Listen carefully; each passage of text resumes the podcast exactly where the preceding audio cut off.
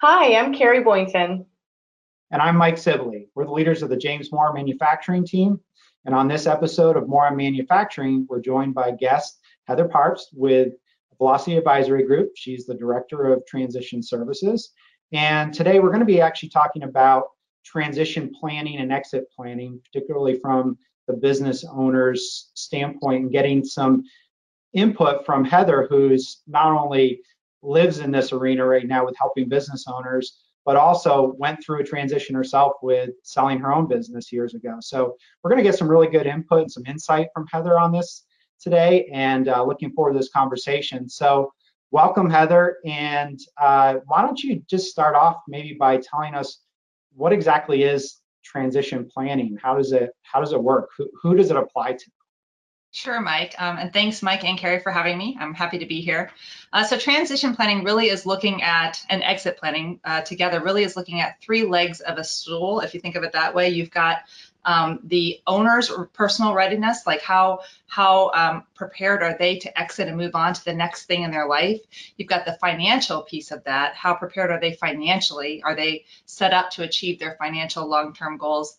And then you have the business side of that. Is the business ready for the transition? Is it sustainable post transition after that um, that owner exit the or exits the organization? Um, can it continue on and, and be profitable? And does that value transfer across, you know, through the transition? So that's really what transition planning is about. It's about getting the owner to a place where they have a choice in when and how they exit. Well, I think that's actually a, good point. Actually, uh, could you just hit on that a little bit more? So I think the key thing is you said the owner has a choice. And that's opposed to sometimes where we get into a situation where they've aged, you know, they've gotten to a point where in age they have to, a medical issue. But just, you know, maybe it's worth reiterating that reiterating that point. The owner has a choice in how this goes. Yeah, I mean, it, often you'll get a, an owner who's just due to lack of preparation or um, unforeseen circumstances. Maybe maybe it's not even a lack of preparation, but maybe there's been something um, tragic that's happened in their, in their, life, a disability or a divorce or something like that. And um, because they've been very focused on growing the business, maybe from a purely income perspective, and haven't focused on the value side of the business, they need to make a transition and they're really stuck. They're not able to um, they, they might not be able to sell at all and they have to shut the doors or um, they're not able to um, rec- you know get pull the value out of that organization when they really need it. So yeah it is about getting them to a point where they they have a choice at any stage of the game. I'm ready to exit or i'm going to continue on and in both of those scenarios i'm fine. So before we dive into what business owners should be doing or looking out for, what common mistakes do you see business owners making or what should they avoid doing? Well, I think we we alluded to one, which is a lack of runway. Um, a lot of times they just wait till maybe they're burnt out or um, they they're they're just they're just they haven't thought about when this is going to happen. So um, not giving themselves three to five years to really make this um, make this work. That's an, uh, one of the biggest things that we see. Um, and also just entering in with unrealistic expectations. You know, we we have a tendency to see more value in the things that we love, and business mm-hmm. owners and businesses are just the same. You know, you you you think you have more in it than you actually do. Um, so those are two. Not having the right advisors at the table. Um, I've seen several situations where um, instead of going to um, experts in the field that can really attest to the value of the organization say they might go to their personal financial planner who you know tries to be very helpful but might give them misleading information. Um, so i would say those are the three big things that i see. There's tons of others you know just planning from a reactive space as opposed to being proactive not having a plan at all um, is a big thing. And, and i'm not talking about just the plan for on the business side, I'm also talking about the personal plan. I think it's like um, I want to say 75% of business owners one year after they sell their business are unhappy. And mm. that's not necessarily because the deal was bad. That's because their identity was wrapped up in that business and now that's gone and they haven't thought through what's coming next, right? So to avoid that, um, really taking the time to plan out what your next the next phase of your life is going to look like after you go through this transition transition is really important Um, so some of those are some of the biggest things I see. Well, and, and as we're talking about this, a couple of things come to mind. First, you mentioned that emotional connection, and of course, that is one of the things that we try to maybe step away from. Is okay, let's put the emotions aside and let's look at truly the the the business itself and how how do we work on this? How do we look at this? How do we value this?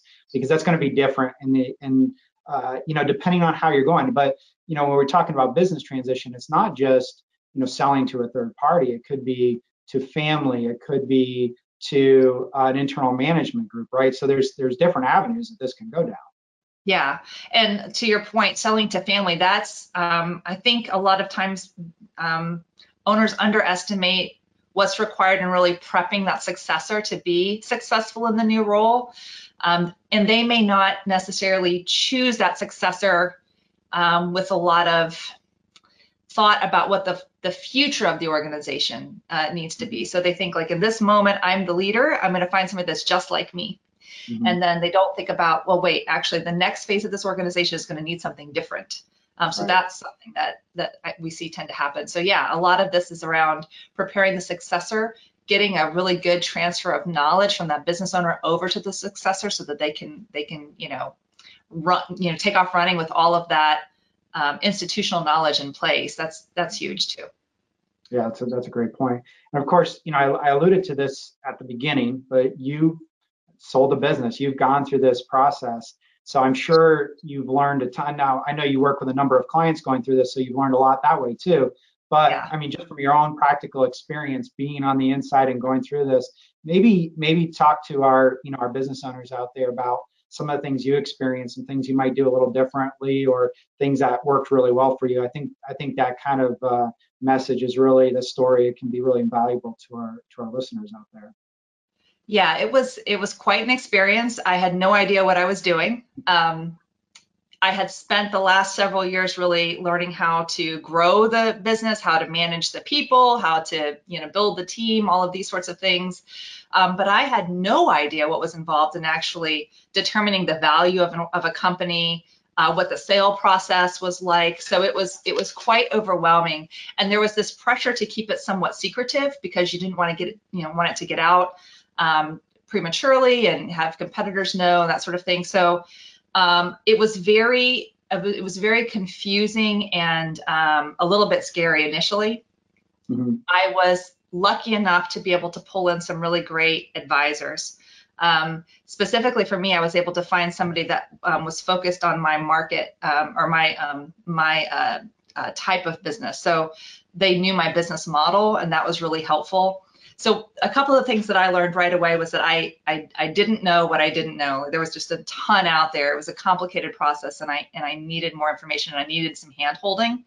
Um, I was uh, somewhat surprised at the level of um, emotions that it st- stirs up. You know, you especially for me, I had a business partnership, and so we were navigating all of that as well. Um, so it was really an emotional experience for me.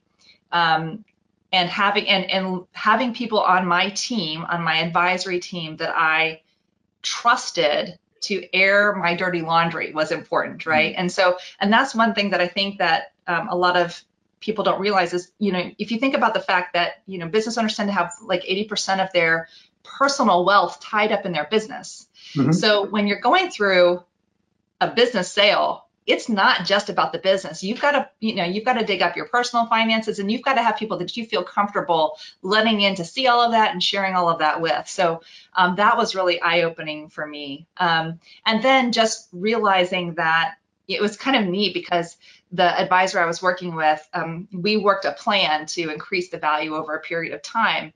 And um, it was just neat to see that some of the things that he was telling me, hey, you need to do this, you need to implement this to increase the value. Well, it also increased just the efficiency of the operation. It made my job so much easier over time. Mm-hmm. So it was cool to see that um, business readiness and exit planning are really just good business strategy. Hmm. Yeah, that's a really that's a really interesting way to look at it. And I, I know we're going to talk about this a little bit later, but the things that can drive value in your business are also the things that can make you more profitable, more efficient, better employees, more uh, engaged employees. I guess is is that a good way to kind of look at that? Yeah, definitely. And I think it's, you know, you you gain so much if you start earlier in the process because you're building a strong foundation and framework by focusing on those areas um, that just make it so much easier to scale and grow um, and then to pull that value out when you want. So, are there any value drivers that you think business owners should focus on first or prioritize? Um, I think that depends on the situation. Uh, there's, we definitely feel, so there's seven, we look at seven different value drivers and we put ownership, um, independence at the center. So if I was to say that there would be one most important, it's a stretch to say it would be definitely that one, but that's really the most critical because you can have all of the other uh, drivers running very well. You can have great financial health, you can have a great strategic growth plan, um, you can have you know the right wonderful leadership team in place. But if they're all dependent on that owner to really be um, driving the organization when that owner steps out whether that's for a sale or for some unforeseen circumstance, you know, like I said before, a death or a disability or something like that, the, the mm-hmm. organization's not going to be as sustainable as it could be. It could even fail. So I would say uh, if I had to pick, if you forced my hand to pick one mm-hmm. that's most important, I would say it's independence from the owner. Well, and Heather, let's let's drill in on that because I know that's I'm, I'm sure you must see this all the time. I know in our business we see where business owners have a hard time for, forget about preparing for a sale or pre preparing for transition. They can't leave the business to even go on vacation in a, in a normal year without having to stay completely plugged in.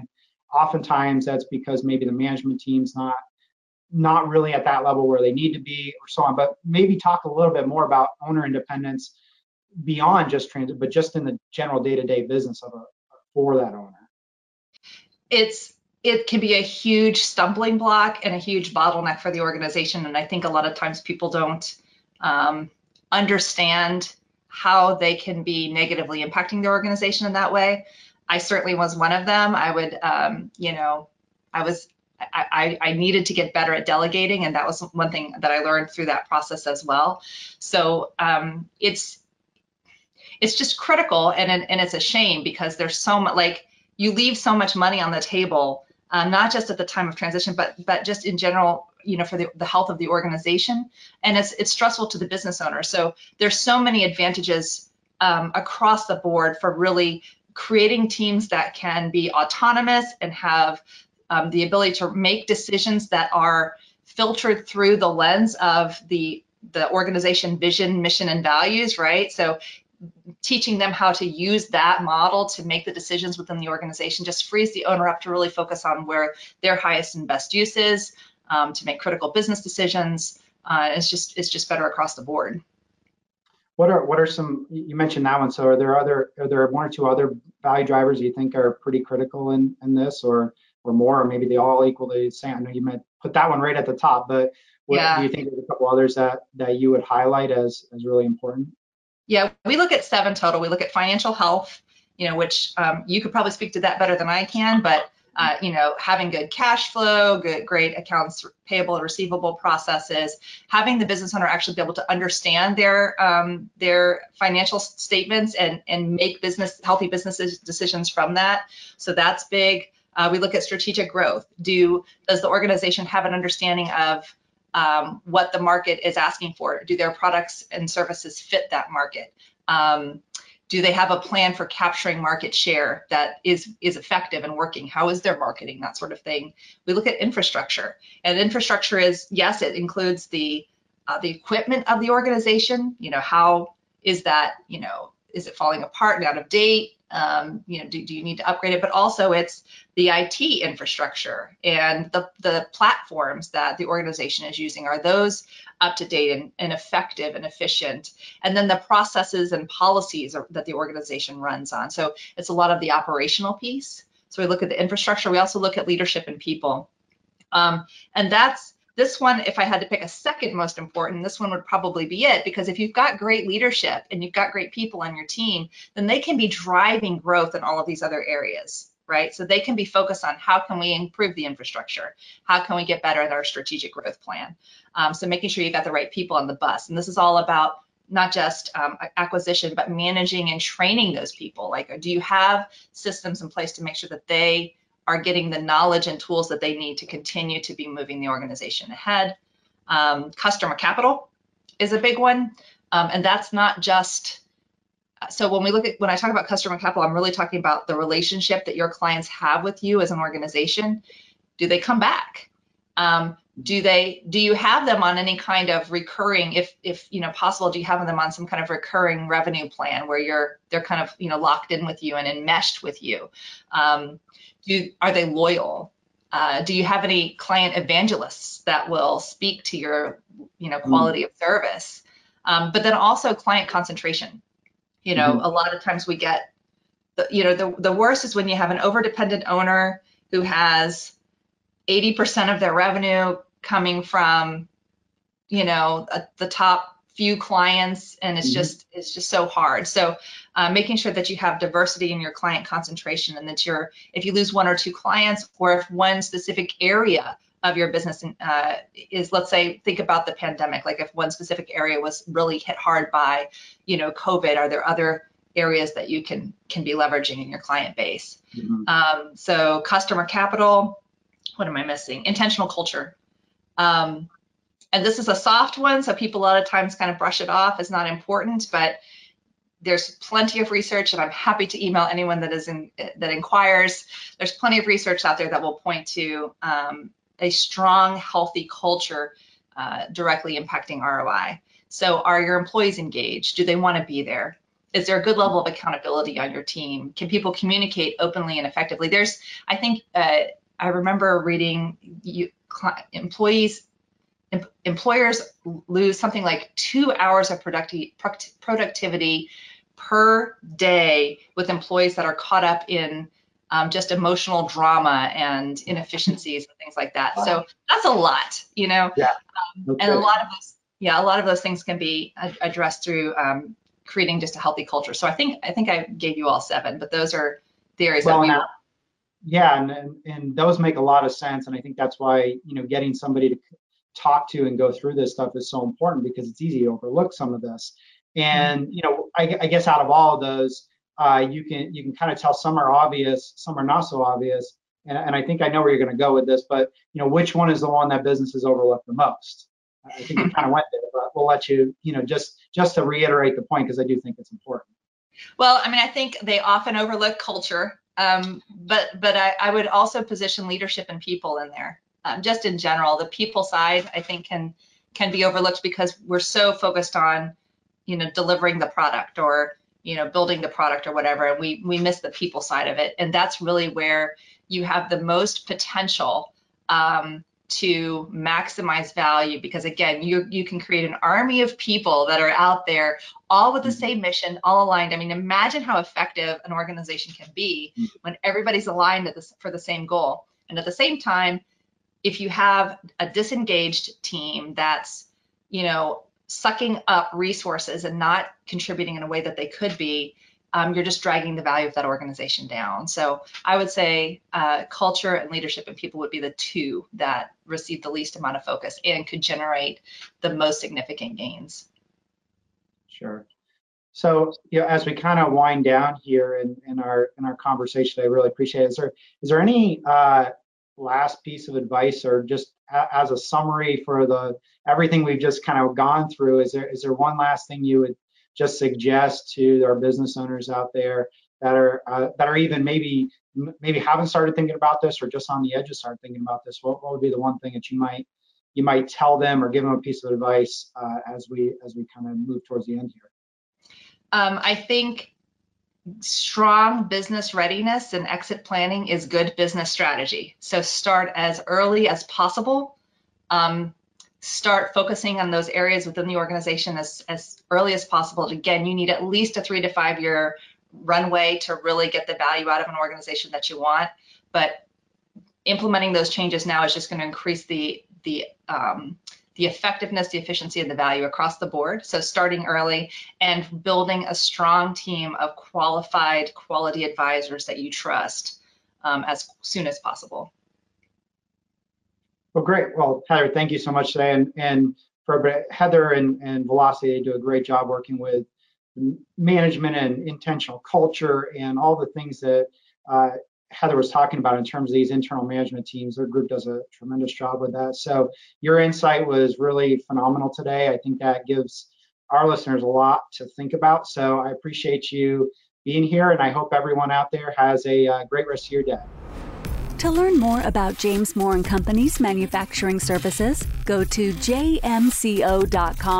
And don't forget to subscribe to our Moore on Manufacturing series to receive updates when new videos and podcasts are released. If you'd like to be a guest, or if there's a topic you'd like to see covered on a future episode, contact us on our website. You can also follow us on social media for more news as the landscape on manufacturing continues to rapidly evolve.